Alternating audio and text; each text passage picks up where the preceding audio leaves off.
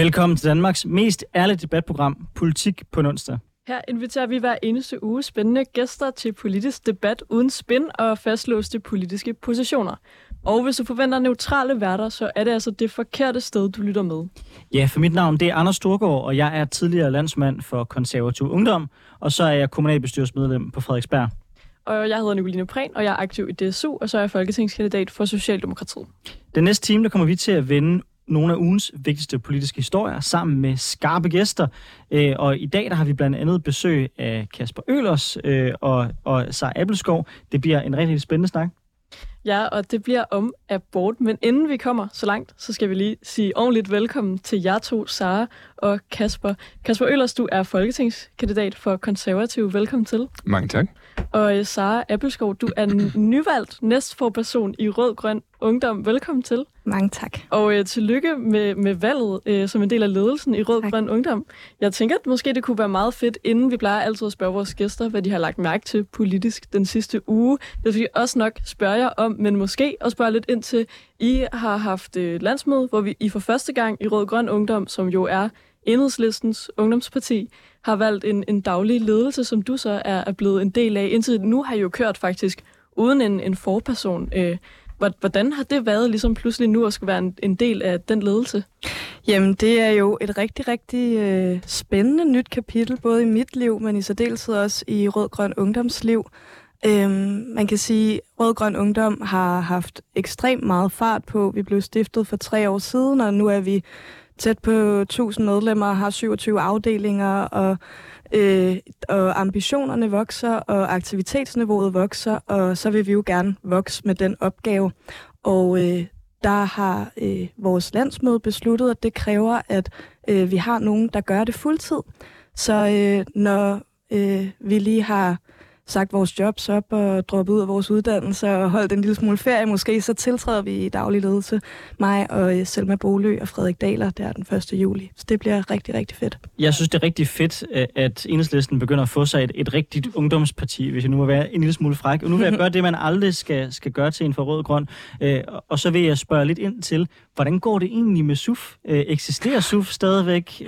Har et samarbejde kørende? Hvad er, hvad er situationen? Fordi Altså, da jeg var øh, mest aktiv i udenrigspolitik, det var jo der, hvor Rød Grøn Ungdom blev stiftet, øh, hvor der ligesom var en afsplitning til lytterne, vil jeg vil sige, mellem enhedslistens øh, ungdomsparti, så du havde øh, SUF, der var det gamle, de ligesom blev, og måske kørt lidt groft sagt en lidt mere hård, meget øh, sådan venstreorienteret, måske vil nogen sige antiparlamentarisk tilgang, hvorimod at Rød Grøn Ungdom så blev stiftet som et forsøg på at have øh, et mere klassisk ungdomsparti, der arbejder parlamentarisk det vil jeg mene er den måde, man kan beskrive det ja, på. Men, det er øh... helt upræcist. øhm, jeg vil give dig et sindssygt kedeligt svar. Mm.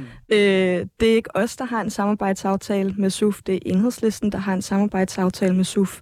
Øhm, og SUF øh, gør deres ting, og vi gør vores ting, og øh, det kører meget funky, at have to, øh, to ungdomspartier til, til et parti, men det kan måske også noget. Jeg kunne godt tænke mig lige, inden vi går videre og spørger ind til det her med, sådan, at få altså, nogle personer, som er valgt i ledelsen. For jeg tror måske, at når jeg, de, når jeg talte med folk fra Rød Grøn Ungdom, så havde jeg sådan en forståelse af, at det var en eller anden følelse af, at I var en mere sådan en form for bevægelse, hvor alle var lidt med, og sådan noget lidt, man sidder i en cirkel, og alle har indflydelse, og man skal ikke vælge en leder, som ligesom øh, bestemmer mest øh, for magt øh, over nogle af de andre medlemmer. Altså er det, er det øh, forandring, der ligesom er foregået, hvor I har ændret jeres tilgang til ledelse i Rød Grøn Ungdom, eller har det ligesom hele tiden været planen, at man på et tidspunkt, når man var klar, skulle vælge en, en forperson? Altså, øhm, det 900 nogle af 70 mennesker er en meget, meget, meget stor cirkel at sidde i og tage beslutninger. Øhm, så vi har jo hele tiden haft en ledelse i Rød Grøn Ungdom. Øh, den har været mere kollektiv. Den har bestået af et forretningsudvalg på, øh, på otte øh, medlemmer. Det gør den lidt endnu indtil 1. juli, hvor at, øh, vi overgår til den nye organisationsstruktur. Øhm, jeg vil sige det på den måde, at i Rød Grøn Ungdom, der har, er vi ikke bange for ledelse. Det har vi aldrig været. Øh, og vi mener sådan set, at, øh, at der er magt alle steder. Og den magt forsvinder ikke af, at man usynliggør den. Øh, så vi vil hellere have øh, en synlig ledelse, hvor, øh, hvor der er nogen at stille til ansvar, og hvor der er nogen, der agerer bagstopper, og hvor der er nogen, der kan bruge al deres tid øh, på at få Rød Grøn Ungdom til at spille. Og man kan sige sådan helt lavpraktisk, jamen øh, har det været øh, planen fra dag et? Det ved jeg ikke. Øh, men, men man kan sige, lavpraktisk indtil nu, så har vi ikke haft øh, penge til det. Vi har ikke haft penge til at frikøbe en daglig ledelse. Og det er det, der har ændret sig nu for Rød Grøn Ungdom, og det er jo også derfor, vi har kigget på, hvordan vi kan gøre ledelse nu. Fordi nu har vi faktisk fået nogle penge at lege med, og så bliver det lidt nemmere at øh, sige jobs op og droppe ud af uddannelser. Og vi skal også byde velkommen til vores anden gæst. Øh, det er dig, Kasper Øhlers, du er folketingskandidat øh, for det konservative Folkeparti. Øh, og så arbejder du til daglig i SIP, som jo arbejder med havvind. Og jeg, og jeg kan ikke lade være med at bringe ja. det ind, fordi jeg talte med Nicoline, før det program gik i gang, og jeg sagde, på en eller anden måde, så vil jeg finde en måde at snakke om den vanvittige aftale, der er landet i forhold til havvind. Så det bliver din rolle nu. Kan du ikke sætte nogle ord på, både som folketingskandidat og som politiker, men også, hvad tænker du, det her kommer til at betyde for dansk klimapolitik, at vi nu ja, måske potentielt set kommer til at skyde 14 gigawatt havvind ind i vores system, hvor vi til sammenligning vel i dag har vel Lidt to. over to, ja, ja. lidt over to. Jamen, det er en kæmpe, kæmpe aftale, men, øh, men jeg har svært ved at få min, øh, min hænder op over hovedet. Der er jo mange, der har råbt på klimahandling i stedet for en masse klima, klimasnak igennem de sidste mange år.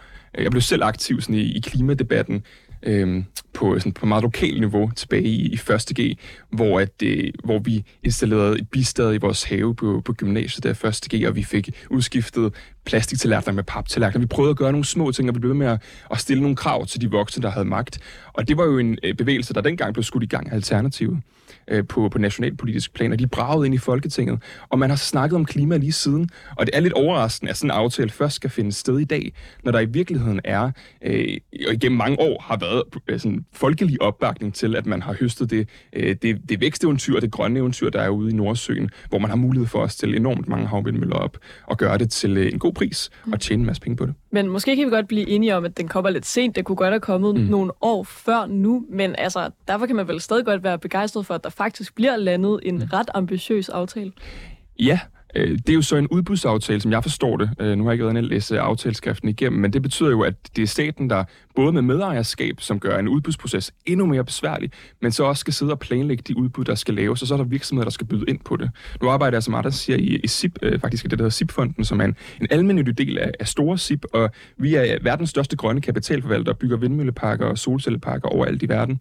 Mm. Øh, og vi har jo budt ind på, at for eksempel skulle, øh, skulle, øh, skulle bygge den her energiø, som blev øh, besluttet for, for et par år siden. Mm. Den har fået et års ekstra øh, udbudstid på sig nu her, fordi at ministeriet simpelthen ikke har haft mulighed for at sætte sig ved bordet og, og, og gøre udbudsmaterialet færdigt. Og det er jo det, der jeg frygter kommer til at ske nu her.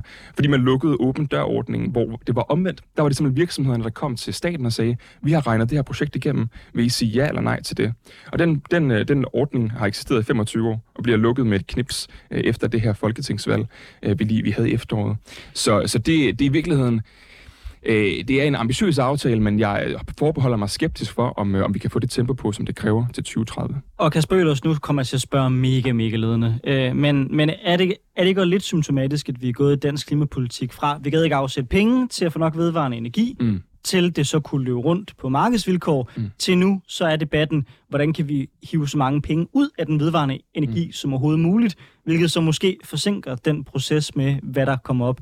Her spørger jeg specifikt til det, der er en del af det, nemlig at den, den danske stat, udover at de skal have en koncessions betaling for havet, for, mm. for havet, jo også kommer til at få 25% medejerskab. Hvad tænker du som konservativ om det? Vi er jo med i aftalen, men jeg skal i hvert fald sige som konservativ, så det, det føles lidt mærkeligt. Det er måske nemmere for Sara øh, mm. og enhedslisten at bide den over, men jeg kan mærke, som konservativ, 25% medejerskab mm. af staten over en privat virksomhed, det, det gør lidt ondt, gør det ikke? Det gør det. Det gør det. Og hvis man kigger på en af de lande, som meget effektivt bruger statsejerskab, øh, eller medejerskab af energivirksomheder til at øh, propellere deres øh, grønne omstilling, så er det faktisk Kina. Der er kun et x antal megawatt, øh, du må have en energivirksomhed, før der skal være statslig medejerskab af en energivirksomhed i Kina. Og det giver en enorm øh, statslig kontrollering, men også et rigtig hurtig udbygning. For, forskellen fra Kina til Danmark og til EU, det er, at vi er demokrati. Så når der skal være stater, øh, når stat skal være medejerskab, øh, have medejerskab af noget, så gør det det enormt kompliceret. Så jeg tror ikke, vi kan høste det samme potentiale, som der har været i Kina med den meget hurtige udbygning af vedvarende energi igennem de sidste par år øh, her i Danmark, desværre. Men øh, jeg håber da, at det lykkes. Det var virkelig spændende at følge med, for jeg tror også, jeg var virkelig glad, da jeg så, at den her aftale ja. Blev landet i, i går Det aftes. da Men derfor synes jeg stadig godt, at man kan være skeptisk og måske vente med at sådan udtrykke sin begejstring fuldstændig til, mm. at de her havvindmøller faktisk er sat op. Sara fra Rød Grøn Ungdom, hvad tænker du om den her nye øh, klima- og energiaftale? Jeg vil gerne udtrykke min begejstring fuldstændigt. Jeg synes, det er fuldstændig fremragende. Øhm, jeg, jeg er simpelthen så glad for den her aftale. Jeg synes, det er fantastisk, at vi får 20 procent medejerskab øh, fra staten. Øh, ikke øh, 25 desværre. Jeg vil jo gerne have et majoritetsejerskab fra staten. Øh, men, men jeg synes simpelthen, det er øh, virkelig, virkelig, virkelig fantastisk, at vi efter overvis, nemlig som du siger, af, af, af snak og øh, debat og øh, manglende øh, midler, at vi nu rent faktisk øh, rykker på noget, der virkelig vil bat. Øh, og jeg synes, at det er en enorm investering, også hvis det vil gå en lille bitte smule langsommere, så synes jeg, det er en enorm investering, at øh, vi har demokratisk øh, medejerskab på, på den her havvindmøllepark, fordi det sikrer, øh, det sikrer at, at vi i fremtiden ligesom kan høste nogle, nogle, nogle midler på det her, i stedet for at det bare skal øh, lande i lommerne på private aktionærer, og vi faktisk kan bruge nogle af de her penge til at investere i endnu mere grøn omstilling og i endnu mere velfærd, og at vi også, fordi at staten ligesom har et ansvar i opførsel af den her øh, havvindmøllepark, kan sikre, at der er nogle ordentlige øh, arbejdsvilkår for, for dem, der ender med at skulle udføre det arbejde. Så jeg er mega begejstret over den her øh, havvindmølleaftale. Øh, var meget, meget glad i går aftes. Nu nævnte du arbejds vilkår. Det, det tænker jeg er den første, og det er jo også derfor, at mange virksomhederne kan være lidt bekymrede for, at staten skal, skal blande sig, fordi de jo så godt ved, så kommer enhedslisten med en lang liste over ting, de lige skal være opmærksom på. Men, men hvis jeg må prøve at vende spørgsmålet om, du udtrykker det, og det er meget det, der er konsensus i dansk politik lige nu, at der er nogle penge, man måske ikke kan få ud af det. Men tager den danske stat ikke en risiko? Altså hvis strømprisen bliver rigtig lav, der er 14 gigawatt vind, der gerne vil ind på samme tid, så kan man jo resultere i, at vi ender med en situation, hvor det måske ikke har været en særlig god investering, og det så koster velfærd. Er du ikke bange for, at den danske stat tager en risiko ved at være medinvestor i det her projekt? Nej, det er jeg ikke, fordi jeg tror på projektet. Altså, jeg tror grundlæggende på, at det er den helt rigtige vej at gå, når det kommer til grøn omstilling. Det er, at staten skal øh, investere massivt i øh, de midler, vi ligesom øh, skal implementere den grønne omstilling med. Øh, jeg synes, det er den helt rigtige vej at gå, og sådan rent historisk set kan vi jo også se, at, det, øh, at altså sådan i forhold til, til, til det danske vindmølleeventyr, jamen det skete, fordi at, at, at staten øh, løb den her risiko og investerede en masse penge i det. Øh, det er også det, der er sket i Kina med solceller, og, og, og sådan, det, det, jeg, jeg tror, altså den grønne omstilling, eller sådan, den, det er jo fremtiden. Øhm, så så, så jeg, jeg, jeg tror på projektet. Jeg tror, Vi skal ikke diskutere, hvorfor der er mange solceller i Kina. Det bliver en lang debat. ja, det kan være, at vi skal invitere ind til en debat om det en anden dag. Lige inden vi går videre, vil jeg gerne høre dig, Kasper Øllers, for jeg har hørt faktisk også folk i mit eget parti, nu lader jeg være med at nævne navne, men folk øh, i begejstring siger, at Danmark kan blive det nye Saudi-Arabien øh, med de her havvindmøller. Altså, at vi kan komme til at tjene rigtig, rigtig mange penge på det. Mm. Hvorfor er det så ikke fedt, at staten har noget medejerskab, så vi på den måde gør det i fællesskab, at vi omstiller til en grøn fremtid? Det er måske også et, et argument, der kan overtale nogle mm. mennesker, der før har været lidt skeptiske, at vi altså kan komme til at tjene penge i fællesskab. Ja, man må sluge nogle kame- kameler, når man laver politiske aftaler. Vi er jo også selv konservative med i den her aftale, så vi er Mona Jul, der har, der har ledt an på forhandlingerne fra vores side, har jo tydeligvis besluttet, at det var en, det var en god nok aftale til at gå med. Jeg synes jo, at øh, det er værd at blive mærke i det, du nævner om arbejds, øh, arbejdsvilkår. Altså, hvis vi kigger på ministerierne, så er der et enormt dårlige øh, arbejdsvilkår. Helt enormt dårlige arbejdsvilkår, fordi der er helt vildt højt pres. Mm. Der er politiske aftaler, der skal hastes igennem, og der er ikke kapacitet og bemanding nok til at skyde alle de aftaler igennem. Det, man har gjort nu her med at sætte åben dør-ordningen ud af værk og skal lave de her udbudsprojekter på op til 14 gigawatt, det vil sige, at der er nogen, der skal sidde inde i ministerierne, som allerede har for meget på deres tallerkener, og sidde og regne det hele igennem, og sørge for, at der ikke er nogen der, borgere, der kan komme bagefter og sige, øh, der, det der komma, det står forkert, og det her punktum, det, det står i den forkerte sætning. Fordi så, så ender vi med øh, at undergrave de demokratiske værdier, hvis vi ikke tillader, at borgere kan komme ind og klage, og der er høringsprocesser, og der er udbudsrunder. Så, så jeg tror, at hvis man snakker arbejdskraft, så er den her aftale ikke nødvendigvis god på, øh, på den arbejdskraft, der skal sidde i ministerierne og lave alle de her, øh, alle, lave alle de her udbud. Der tror jeg, at de private virksomheder kunne have gjort det meget mere effektivt øh, og, en, øh, og med bemanding, der, der passer til projektet. Så skal vi lige nå at høre dig helt kort på den? Ja, altså jeg tror bare, der skal vi starte et andet sted simpelthen. Altså der skal vi kigge på, hvad det er for nogle arbejdsvilkår, de har i ministerierne. Det er en øh, separat ting, der ikke har noget konkret med den her havvindmølleaftale at gøre. Øh, der skal vi øh, bare i gang med den grønne omstilling. Klimaministeriet er det ministerie, der har de dårligste arbejdsvilkår på hele Slottsholmen. Ja, i hvert fald en, en bekymring for, øh, for menneskene inde på Slottsholmen. Det kan være, at vi skal tage det og havvindmøller op en anden dag.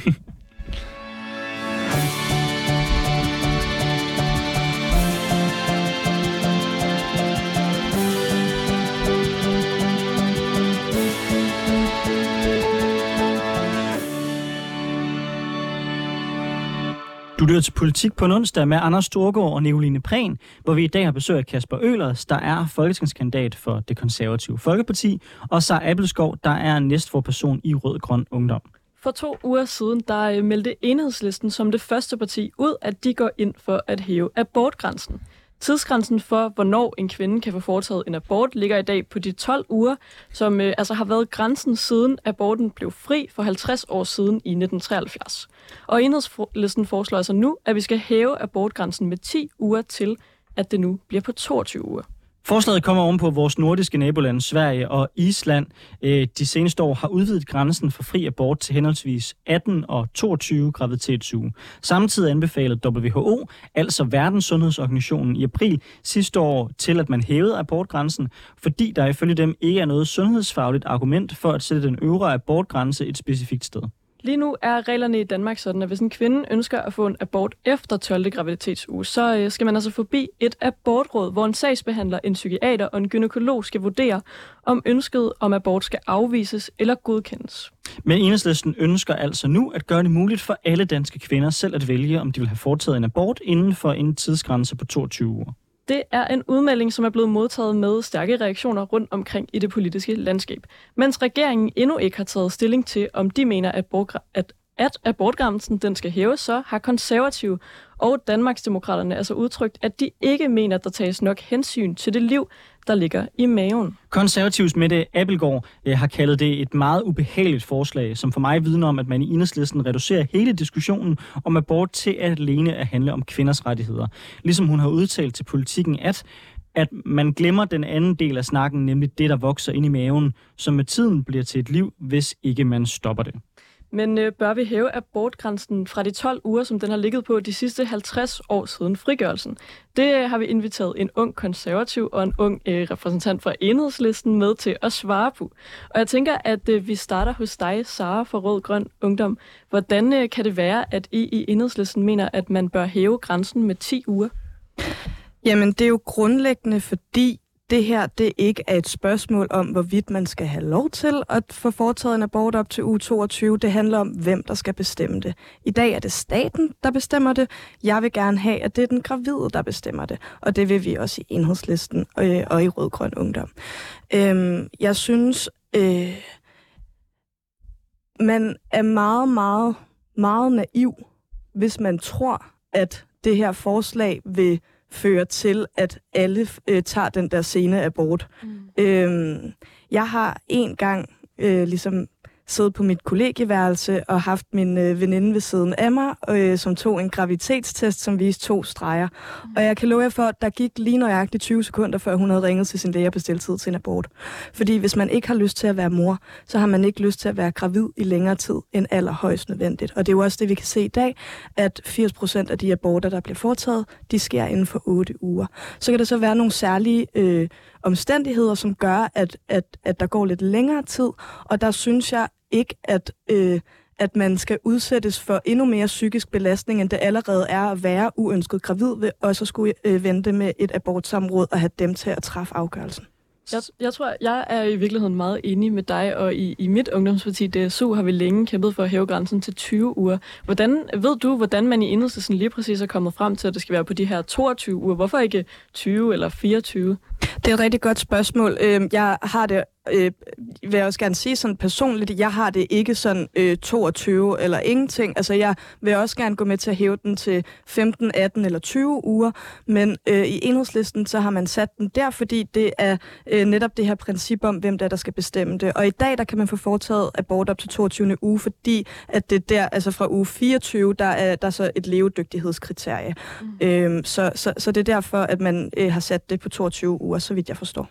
Ud fra argumentet om, at øh, en kvinde selv skal have lov til at kunne vælge, øh, uanset hvad, og det ikke skal være staten, hvorfor så egentlig sætte stoppen der? Altså, der er jo amerikanske stater, hvor man siger, i, i virkeligheden nærmest helt frem til fødslen skal det være muligt at kunne få en abort. Mm. Det er jeg godt klar over. Det er i en dansk kontekst meget e- ekstrem. Men hvis man følger argumentationen om, mm. at, som WHO siger, der ikke er noget sundhedsfagligt argument for at sætte grænsen et specifikt sted, hvorfor så ikke fjerne grænsen, og så lade det være helt op til, til kvinder, hvornår de vil have en abort? Ja, øhm, det vil jeg gerne svare på. Jeg vil gerne øh, sige det, fordi i hvert fald for mit vedkommende, øhm, abort er primært et sundhedsmæssigt spørgsmål, og sekundært et etisk spørgsmål. Det er ikke ligesom, altså det er jo ikke fordi, at vi tager øh, etik ud af det her. For der er også et etisk spørgsmål i forhold til levedygtighedskriterier. Og jeg synes ikke, at øh, man skal abortere øh, levedygtige børn. Øh, men jeg synes, at så længe at, der, øh, at barnet ikke har en chance for at overleve øh, alligevel, og man i forvejen øh, på en sundhedsfaglig baggrund foretager aborter op til 22. uge, så synes jeg, at det er ganske fornuftigt at veje begge hensyn.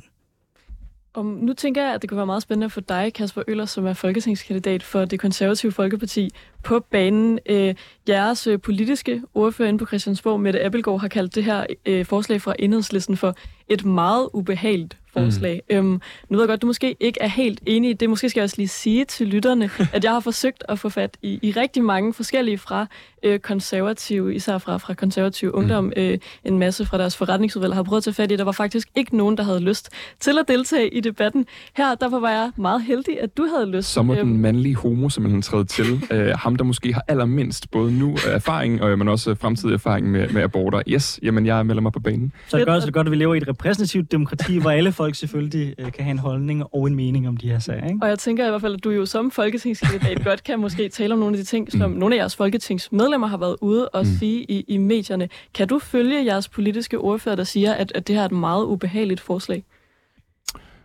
Mm. Nej. Nej, det kan jeg nok ikke. Øh, men lad mig, må jeg starte et andet sted? Mm. Fordi jeg er, jeg er enig med meget af det, du siger, Sarah. Øh, jeg er nok øh, uenig, hvor vi lander henne, men, men jeg synes jo, øh, det vigtigste at tage udgangspunkt i, når vi har den her debat, det er, at det er jo et politisk spørgsmål, hvor vi vælger at definere grænsen for, hvad der øh, må være, må være øh, hvad der bliver klassificeret som et, et foster, og hvad der bliver klassificeret som, som, øh, som et barn inde i maven. Og det er jo der, hvor at Mette Appelgaard jo tydeligvis sætter den grænse et, et tidligere sted, end, end Sarah gør.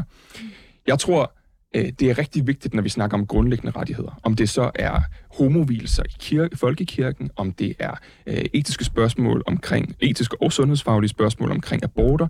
Jamen, når vi snakker om de her basale menneskerettigheder, der er øh, der er, der er lavet. Det er ikke det samme som havvind, hvor du kan sige, jamen vi har et potentiale, det kan vi regne ud, og så kan staten tjene penge. Det er nemt at være enig i. Det er en stor, bred aftale, der blev lavet i går. Men de her etiske spørgsmål, de har øh, en risiko for at blive modarbejdet, hvis man presser grænserne for hårdt. Jeg boede i Texas for fem år siden, hvor at, øh, jeg sad i en bil med min kammerat Ben. Han er meget, øh, meget sådan, politisk bevidst, men han er, var også meget øh, Texas-agtig, øh, meget troende. Øh, og udover at, øh, at han ikke troede på, på evolutionsteorien, som mange af mine andre venner heller ikke gjorde, jamen, så var han også imod abort. Og så siger, han, så siger jeg til ham, hvorfor er du det, Ben? Og så siger han til mig, jamen, det er fordi, at, øh, at jeg tror, at Gud har plantet det her barn i maven på den gravide. Og så siger han siger så til ham, hvad så med, hvis det er en cest eller det er voldtægt? Så siger han, så må man godt få foretaget aborten. Mm. Og så siger han, er det så ikke Gud, der også har placeret barnet i maven der?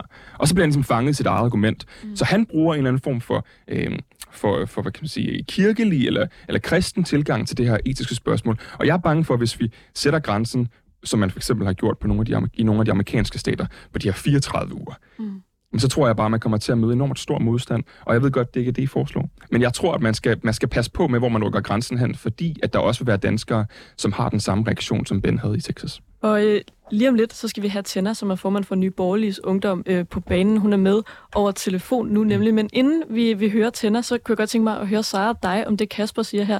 Er du nervøs for, at på en eller anden måde, man opildner noget abortmodstand mm. i Danmark ved at ville presse grænsen højere op? Jeg har også boet i USA på et tidspunkt, og også haft venner, som var abortmodstandere. Øhm, og det er øh, noget, som jeg indtil enhedslisten kom med det her forslag, troede var fuldstændig dødt i Danmark. Mm. øhm, det var det ikke. øhm, jeg har... Øh, er blevet kaldt morder mang dengang på Twitter for nylig. øhm, jeg tror bare omvendt, jeg har det sådan, jeg bliver når, vi ind, altså når, når, når abortrettighederne bliver indskrænket i USA og i Polen og i Ungarn og på Malta, øhm, så bliver jeg meget kontrær. Altså så bliver jeg sådan, når andre vil indskrænke rettigheder, så vil jeg udvide dem. Mm. Øhm, og det synes jeg, at vi skal øh, det synes jeg, vi skal gøre i, i Danmark. Jeg synes, vi skal udvide de rettigheder, som, øh, som, som vi har, når andre prøver at begrænse dem. Og det kan vi måske få, få Kasper til at svare på lige om lidt. Jeg tror i hvert fald også, jeg synes, et argument jo er, at vores nordiske naboer har gjort det samme, så jeg synes, det er lidt skørt, hvordan man tænker, at, det så skulle, at der skulle komme en anden reaktion i, i Danmark end eksempelvis på, på Island. Men inden vi hører dig, Kasper, om det, så øh, kan vi sige velkommen til dig, Tenna Røberg. Er du med, Tenna? Det er jeg, ja. Fedt, tak fordi du var med. Øhm, du er formand for Nye Borgerliges Ungdom. Øhm, og øh, hos jer i jeres ungdomsparti, der er I ikke så begejstret for forslaget om at hæve abortgrænsen i Danmark. Faktisk så øh, står der i hvert fald på jeres hjemmeside, kan man læse i, i medierne, så er I skeptiske over for den nuværende abortpolitik. På jeres hjemmeside, der skriver I, vi forholder os særdeles skeptisk til den nuværende abortlovgivning og aktuel praksis vedrørende denne. Tenna, øh, kan du ikke uddybe, hvorfor I er skeptiske over for den nuværende abortlovgivning? Jamen, først og fremmest, der vil jeg jo måske lige starte et andet sted, og det er jo, hvor vi endt øh, med den politik, vi er. Det er jo ikke nogen hemmelighed, at vi er et parti, der er delt af en meget konservativ fløj, der ligger sig lidt op af de værdier, som, øh, øh, som Kasper også siger her, med nogle, nogle ekstremt kristne øh, fundamenter. Og så har vi også en mere liberal fløj, øh, og det har også givet nogle, nogle udfordringer, særligt når vi er inde og diskuterer de her etiske spørgsmål. Jeg tror, at grunden til, at vi er endt øh, med lige præcis den formulering, det er jo selvfølgelig for at, fagne begge dele, men det er jo også for at sige noget om, at vi jo ikke er, og det har vi jo hørt flere gange, hvor vi får at vide, at vi er direkte abortmodstandere, at vi vil forbyde abort i Danmark, og det er altså ikke der, vi er.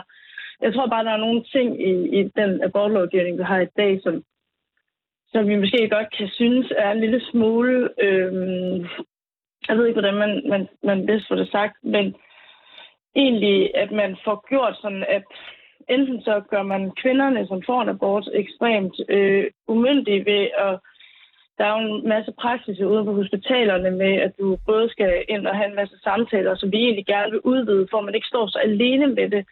Øh, samtidig med det, så bliver det også sådan en dag, hvis du har fået en abort som kvinde, så er du altså bare efterladt bagefter. Øh, der er nogle frivillige organisationer, sådan noget som Møderhjælpen, der er rigtig gode til det.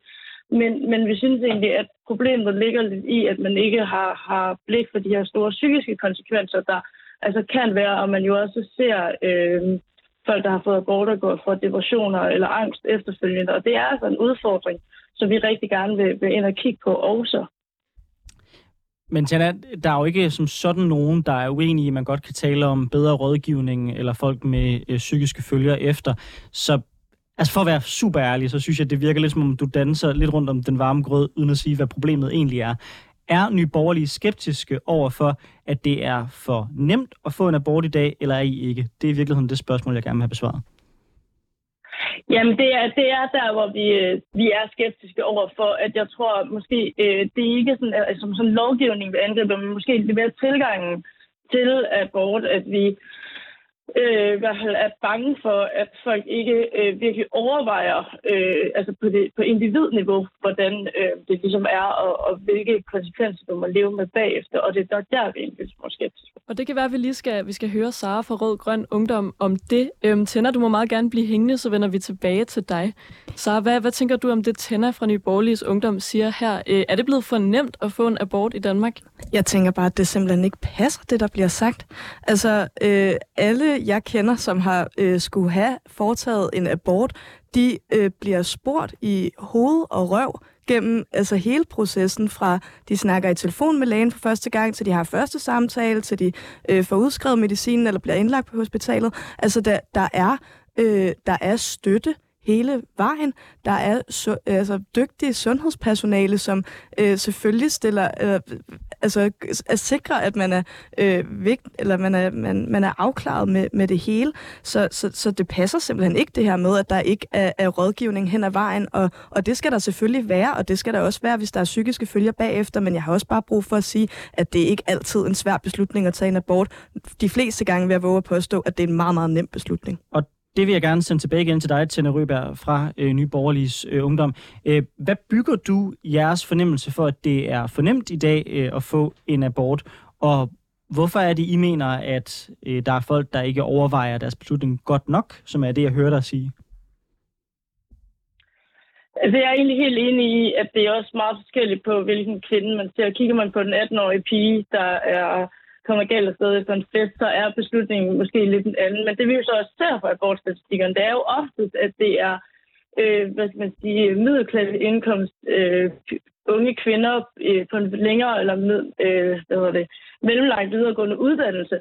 Og der kan man sige, at et eller andet sted, så er det jo kvinder, der også har ressourcerne til at kunne, kunne øh, få det her barn. Og det er jo også øh, sådan, at hvad skal man sige, når man er i den alder, sådan midt i 20'erne og sådan noget, og, og vi har jo et samfund i dag, hvor man virkelig kigger på selvrealisering og uddannelse og, og masser af andre faktorer, der synes jeg bare godt, at man kan overveje, hvorvidt at man ligesom sætter sin, sin egen øh, hvad skal man sige, lyst til at leve måske de sidste tre år, sådan 20 år, foran den her mulighed. Og jeg tror måske, at, at det er lige der, når man så måske fylder 30, eller 35 og stadig ikke har fået børn, at man måske kan kigge tilbage og tænke, var det nu den rigtige beslutning? Og der synes jeg måske, man skal også skal virkelig skal sætte ind i forhold til at sige, øh, og lægge de her muligheder ud, hvad der egentlig er for at have et barn i Danmark, når du er ung. Øh, fordi ja, der, altså, uddannelsessystemet er meget fleksibelt i Danmark. Vi har altså rigtig mange muligheder for også at have børn samt, uden at skulle, skulle hvad skal jeg sige, tilbage til sådan en eller anden 1900-tals verden, hvor kvinder ikke kan noget, lige så snart de har fået børn.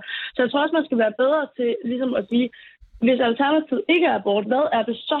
Øh, og det synes jeg egentlig ikke, at der er sådan helt klart, i hvert fald ikke noget, som er så nemt at, at finde frem til, som, som hvad skal man sige, alternativet med aborten er. Så Tina, bare lige for at forstå det fuldstændig, inden vi øh, vender tilbage her i studiet, så, så grunden til, at de skriver på jeres hjemmeside, at de er meget skeptiske over for de nuværende abortregler, det handler simpelthen om, at der er for mange kvinder, der godt øh, kunne, altså der har muligheden for at opfostre et barn, som, som vælger at få en abort? Jeg tror, der ligger jo rigtig mange ting i den her formulering, og det er jo heller ikke nogen hemmelighed, at jeg har overtaget et ungdomsparti øh, med nogle holdninger, som ikke nødvendigvis altid er, er de holdninger, som, som det ungdomspartiet er nu fagner. Men, men jeg tror, at det er det her med, at vi er, simpelthen, er også lidt dårlige til at kigge på alternativet, og ja, så er vi også en lille smule skeptiske over for, at, at man jo kan se i abortstatistikkerne, at mange af dem, der får aborterne, faktisk er kvinder, som i hvert fald ud fra et, et helt praktisk orienteret perspektiv godt vil kunne have et barn. Siger du dermed, at de her kvinder bruger abort som prævention? Nej, det siger jeg ikke. Okay, godt. Kasper? Øhm, jeg synes jo, at... Øh at jeg, jeg, jeg bliver nok nødt til at, at bryde med den borgerlige lejr her. Jeg er, altså ikke, jeg er ikke helt enig i det, du siger, Tanna. Og det er simpelthen fordi, at jeg, jeg synes jo ikke, man har øh, pligten til at opfostre et barn, fordi man har evnen. Altså, vi har vi, vi bruger, øh, den, der har evnen, har pligten til, til mange sammenhænge. Det kunne vi blandt andet bruge om, om Nordsøen. Vi har sgu evnen derude i Nordsøen til at, øh, øh at bygge en masse vindmøller, så vi kan lyse Nu bruger jeg rigtig mange vindmøllemetaforer, Anders, det håber det er okay. Øh, så vi har også pligten til at sætte en masse vindmøller op. Øh, men, men fordi du har evnen til at, øh, at, øh, at opfostre et barn i Danmark, øh, og du har økonomiske midler, du har socialt overskud, så har du altså ikke en pligt til det. Øh, og der synes jeg, at, øh, at øh, det er fantastisk, at vi har aborten. Jeg er meget for, at vi har abort. Øh, jeg synes, det er kvindens individuelle valg. Hvis man ikke har lyst til at tage en abort, så kan man jo lade være. Altså, det, så, så nemt er det jo faktisk, hvis man er abortmodstander. Jeg synes jo derved også, at, det, at når, når jeg startede ud med at sige, at det, det er jo et politisk øh, beslutning, hvor vi sætter grænsen, så, så er det også for at give, give, give plads til, at øh, folk som tænder, der har nogle andre holdninger, jamen de, øh, de kan øh, de kan eksistere i et samfund, uden at vi undergraver al diversitet, vi har, vi har i det her samfund. For jeg tror jo på, at borgerligheden den, øh, den, den sætter borgere lige, og vi borgere, der er i samfundet her, øh, særligt kvinderne, der står med øh, abortproblematikken på deres skuldre, jamen de skal have mulighed for på lige vilkår at, øh, at kunne, kunne vælge en abort, indtil den uge, vi så, øh, vi så politisk øh, øh, istemmer os enighed omkring. Så jeg vil sige, øh, fordi man har øh, pligten, øh, undskyld, fordi man har evnen til at opfostre et barn, synes jeg altså ikke, man har pligten. Og øh, med de ord, så, øh, så går vi videre til, til næste runde, og Tænder, du øh, må meget gerne blive hængende og være med der også. you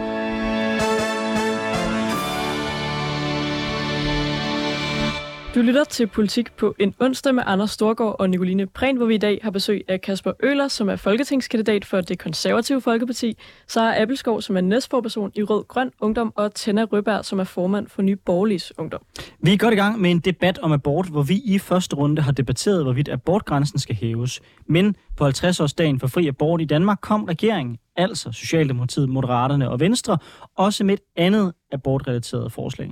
Den øh, 24. Maj, da det var præcis 50 år siden, at loven om fri abort indtil 12. uge blev vedtaget i Danmark, der meddelte ligestillingsminister Marie Bjerre, at regeringen mener, at der skal være mulighed for, at kvinder under 18 år kan få foretaget en abort uden deres forældres tilladelse. Lige nu der er det nemlig sådan, at hvis en kvinde under 18 år bliver uønsket gravid, så skal en af forældrene eller væven samtykke til aborten. Det sker ved, at forældre underskriver en blanket, som man får hos lægen. Men øh, de regler vil regeringen altså lave om på, og foreslår derfor nu, at en kvinde, der er over 15 år, som den seksuelle lavalder ligger på, selv kan bestemme, om hun vil have foretaget en abort uden forældrenes samtykke. Ligestillingsminister Marie Bjerre, hun skriver blandt andet på Twitter, at abort kan være forbundet med mange følelser, skyld og skam. Det kan være ydmygende og have store konsekvenser at skulle bede om forældres samtykke, når man er under 18 år. Det ønsker vi at gøre op med, så unge mennesker selv kan vælge, om de vil inddrage forældrene. Men øh, regeringens forslag her har øh, lidt på samme måde som øh, det tidligere forslag fra Enhedslisten om at hæve grænsen, altså mødt noget modstand øh, blandt nogle af oppositionspartierne. Konservativs øh, politiske ordfører, Mette Appelgaard, hun har igen øh, været på banen øh, og har udtalt til Berlingske. Min frygt er, at der så kommer flere aborter hos de helt unge, hvis de ikke behøver forældrenes tilladelse. Og også, at de unge piger kommer til at stå alene med det. Kasper Ølers, der har været sådan lidt uh, uenigheder fra uh, mm. det konservative Folkeparti. Der blev meldt nogle forskellige ting ud. Uh, uh, jeres uh, politiske ordfører, der, der ikke er så begejstret for det, og så mm. en, en Per Larsen, som er, han, han er sundhedsordfører, tror jeg, mm. som, som faktisk var begejstret. Hvad, uh, hvor ligger I i konservativ? Hvad, hvad er det? I, altså er I begejstret, eller uh, frygter I mm. regeringsforslag her? Det er jo egentlig sjovt, at øh, vores yngste folketingsmedlem, hvis jeg har ret, øh, skal, være, skal være skeptisk, og så Per Larsen, der, der er øh, en moden mand, øh, og, og som du siger, er vores sundhedsordfører, han skal være, han skal være for. Fordi jeg tror nogle gange, at man har, man har risiko for at glemme, øh, hvordan det er at være ung, når man har den her snak om de 15-17-årige.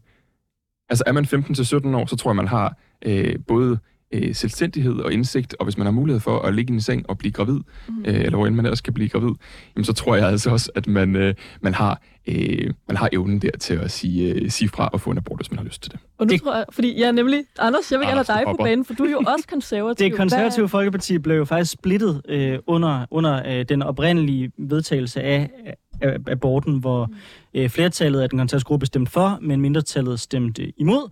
Øh, og jeg vil sige, at vi er også blevet her i studiet i dag.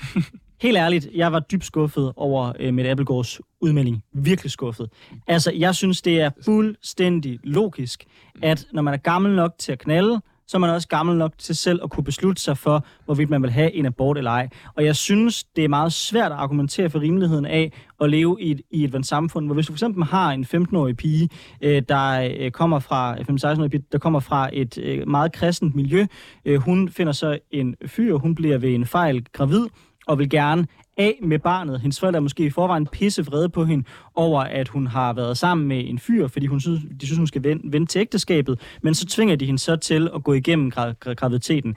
Det synes jeg ikke, man kan fastholde i et øh, moderne dansk samfund. Og det er ikke for at kaste et, vi lever i 2022 standpunkt, men alligevel, jeg synes dog, at hvis folk er gamle nok til at, til at knalde, så er det godt nok grænseoverskridende. Der skal komme nogle eksempelvis religiøse mennesker, og så pressen, mm. pres øh, det at få et barn ned igennem halsen på deres øh, forældre. Det, det, det synes jeg er Nu problematisk. vil jeg altså ikke beskylde dig for ikke at lytte, men det var præcis det, jeg sagde med dog andre ord. Så vi er, vi er enige, Anders, om, at det selvfølgelig er den, den 15-årige pige, der har, der har ret til at, at, at få, få aborten, også uden forældrenes samtykke. Jeg tror, der hvor jeg vil differentiere mig på Maria Bjerres udmelding, det er, at jeg synes faktisk, at der som udgangspunkt skal være en øh, oplysningspligt fra lægens side, sådan, øh, sådan så at man øh, øh, oplysningspligt til forældrene. Mm. Så når man øh, får en, en, en 16-årig pige ind på klinikken, øh, jamen så, så har man ligesom informationsret til forældrene, for at de kan være der for, for, den, for det her unge menneske. Men Kasper, er du ikke nervøs for, fordi det er også noget, der er blevet mm. debatteret meget. Jeg kan se også Sara står og hopper, så hun kan få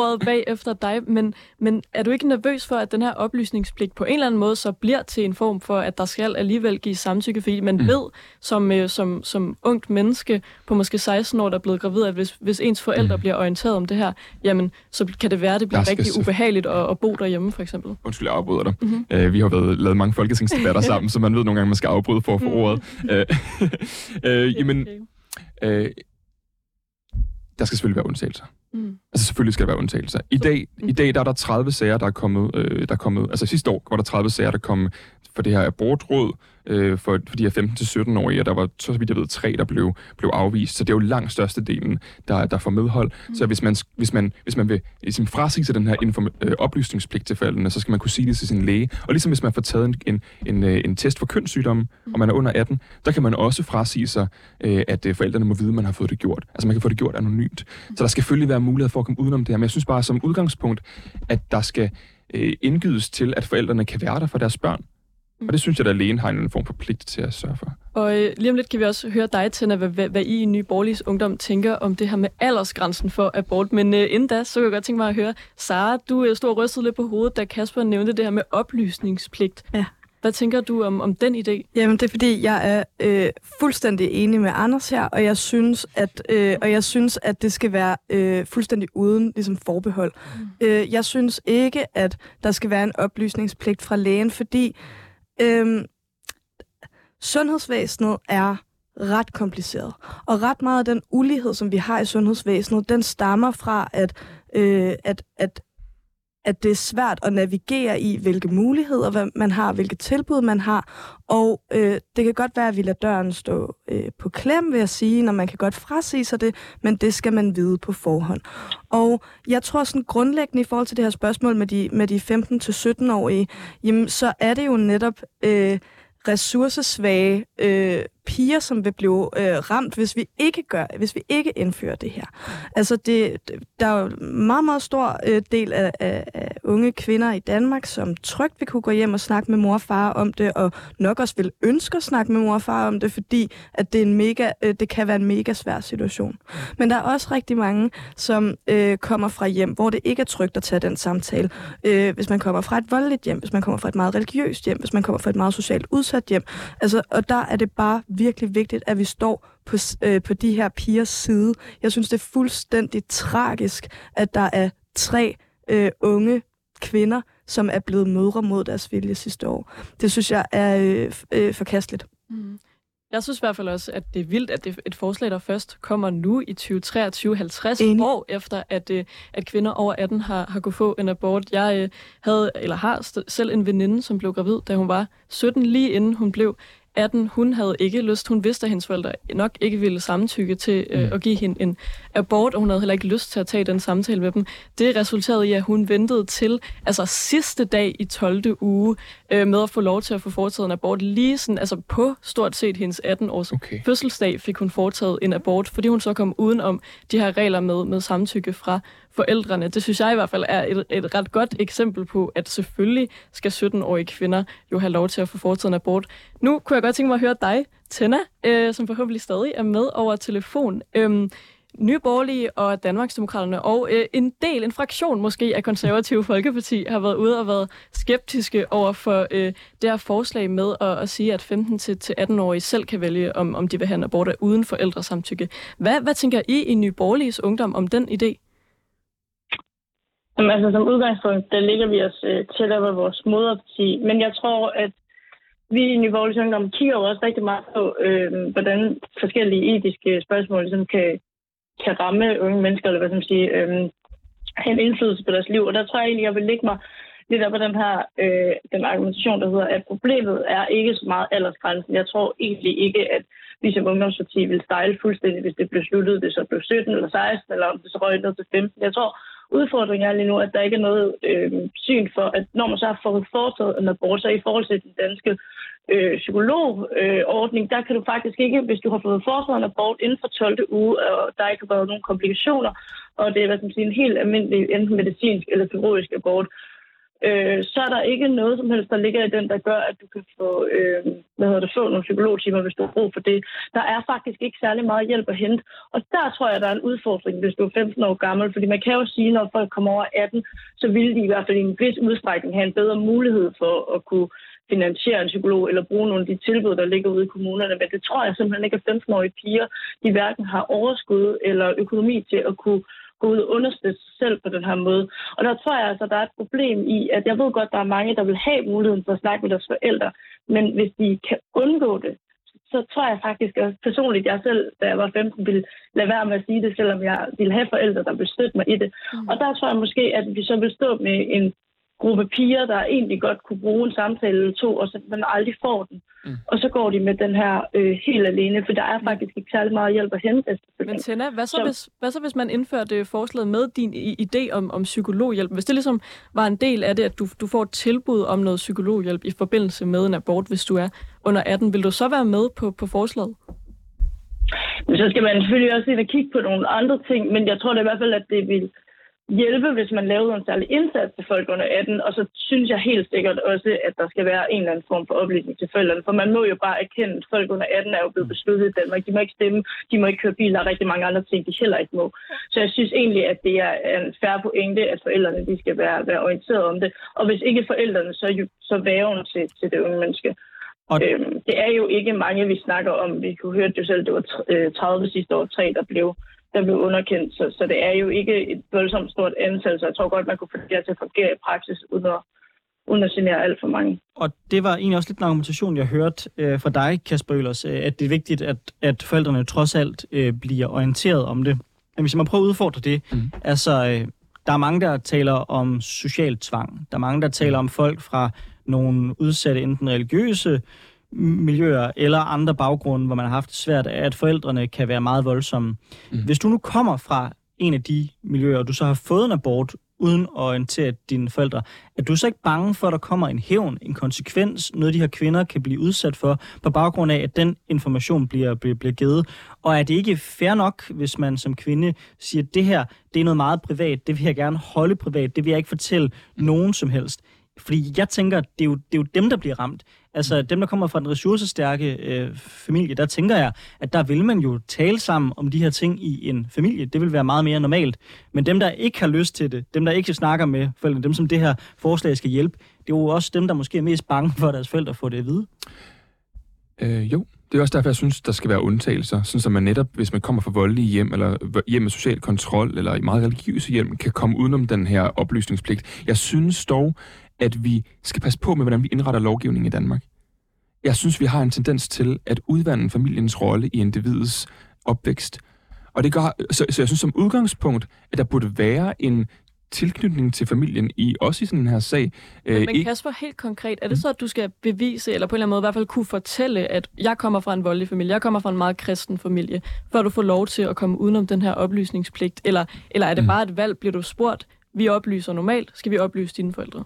Mm, ja, det, det, altså ægte, så kunne jeg faktisk godt forestille mig, at det bare var så simpelt som det. Også for, at der ikke skulle komme øh, enorm byråkrati. Og, men, og så... men hvorfor stoler du så ikke på, på mm. den unge kvinde selv, kan, hvis hun har et behov mm. for det, selv kan mm. gå hjem og fortælle sine forældre eller sin familie om det?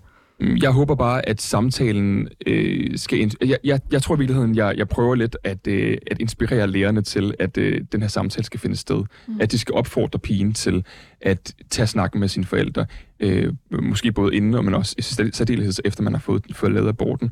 Fordi jeg som tænder også siger, stolen jeg nikkede til noget af det, du sagde omkring, at, at man som 15-årig måske har sværere adgang til, øh, i forhold til ad, øh, øh, lighed i sundhed, ikke? der har man sværere adgang til, til, til psykologhjælp, man har sværere adgang til øh, at komme, øh, komme i kontakt med nogen, der måske kan hjælpe en om sådan nogle ret store, kom, store emner, øh, hvis man ikke kan gå til sine forældre. Så jeg synes, jeg synes i virkeligheden, vi som udgangspunkt skal regne med, at familien, den, øh, den er positiv for individet, og det er ikke som udgangspunkt af social kontrol og vold, der hersker i majoriteten af familierne. familierne. Og derfor så skal vi også indrette systemet sådan, at det favoritiserer øh, majoriteten her, og så selvfølgelig sørge for, at der er undtagelser til systemet, sådan, så man kan komme udenom øh, hvis, man, hvis man kommer fra et hjem, hjem hvor det ikke passer. Sara Abbelæskov fra Rød Grøn Ungdom, har du glemt familiens rolle i Danmark, når du siger, der ikke skal være oplysningspligt Nej, på men- aborter til kvinder under 18? Nej, men jeg synes bare, altså, kvinder lærer fra en ekstremt ung alder, øh, også på det her abortspørgsmål, at deres kroppe er en politisk kampplads, Mm. at den tilhører deres familie, at de ikke, øh, at deres kroppe ikke til, grundlæggende tilhører dem selv. Og det synes jeg, øh, det, er, det er jeg uenig i. Jeg er uenig i, at, at, at Hvem har lært kvinder, at deres krop ikke tilhører dem selv, og at deres øh, øh, krop er en politisk kampplads? Altså, Øh. det eneste, jeg har hørt sige det, det var dig tidligere, hvor du sagde, at når højrefløjen i Ungarn gør et eller andet, så skal vi reagere politisk på noget i Danmark. Men så er det jo dig, der gør det til en kampplads, mere end så mange andre. Det er jeg uenig i. Jeg synes, det er meget, meget politisk, at vi har et abortsamråd, der skal tage valget for, for andre mennesker. Jeg synes, det er meget, meget politisk, at, øh, at unge kvinder skal have øh, forældresamtykke for at få lov til at få foretaget en abort. Jeg synes, de kvinder skal have lov til at få foretaget den abort, øh, også når de er øh, under 18 år. Og jeg synes, at øh, alt det her med psykologhjælp, øh, det er et helt andet spørgsmål. Altså, jeg er fuldstændig enig jo. Jeg er enig i, at man skal øh, have god adgang til god psykologhjælp, og det skal være gratis, men det er en anden diskussion.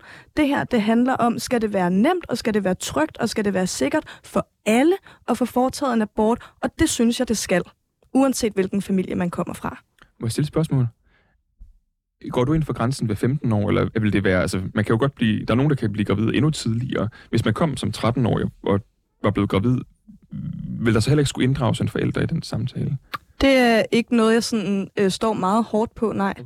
Altså, det, det, er det, det er det ikke. Jeg synes, man kan sige, der er jo sådan en, en logisk sammenhæng mellem, øh, mellem den seksuelle lavalder og hvornår man så skal kunne få foretaget en abort. Men, men jeg, jeg synes egentlig sådan, at øh, hvis en 13-årig øh, bliver udsat for et seksuelt overgreb og ikke har lyst til at fortælle sine forældre om det, mm. og gerne vil have en abort, uden at de ved noget om det, så synes jeg, hun skal have lov til det. Ja, og hvad så, hvis de gerne vil have et barn? Altså, jeg, jeg mener noget, noget endnu mere hardcore, som er, at hvis man er under 15, og man bliver gravid, så skal det, medmindre der er meget tungvejende årsager for det modsatte, være en, en abort.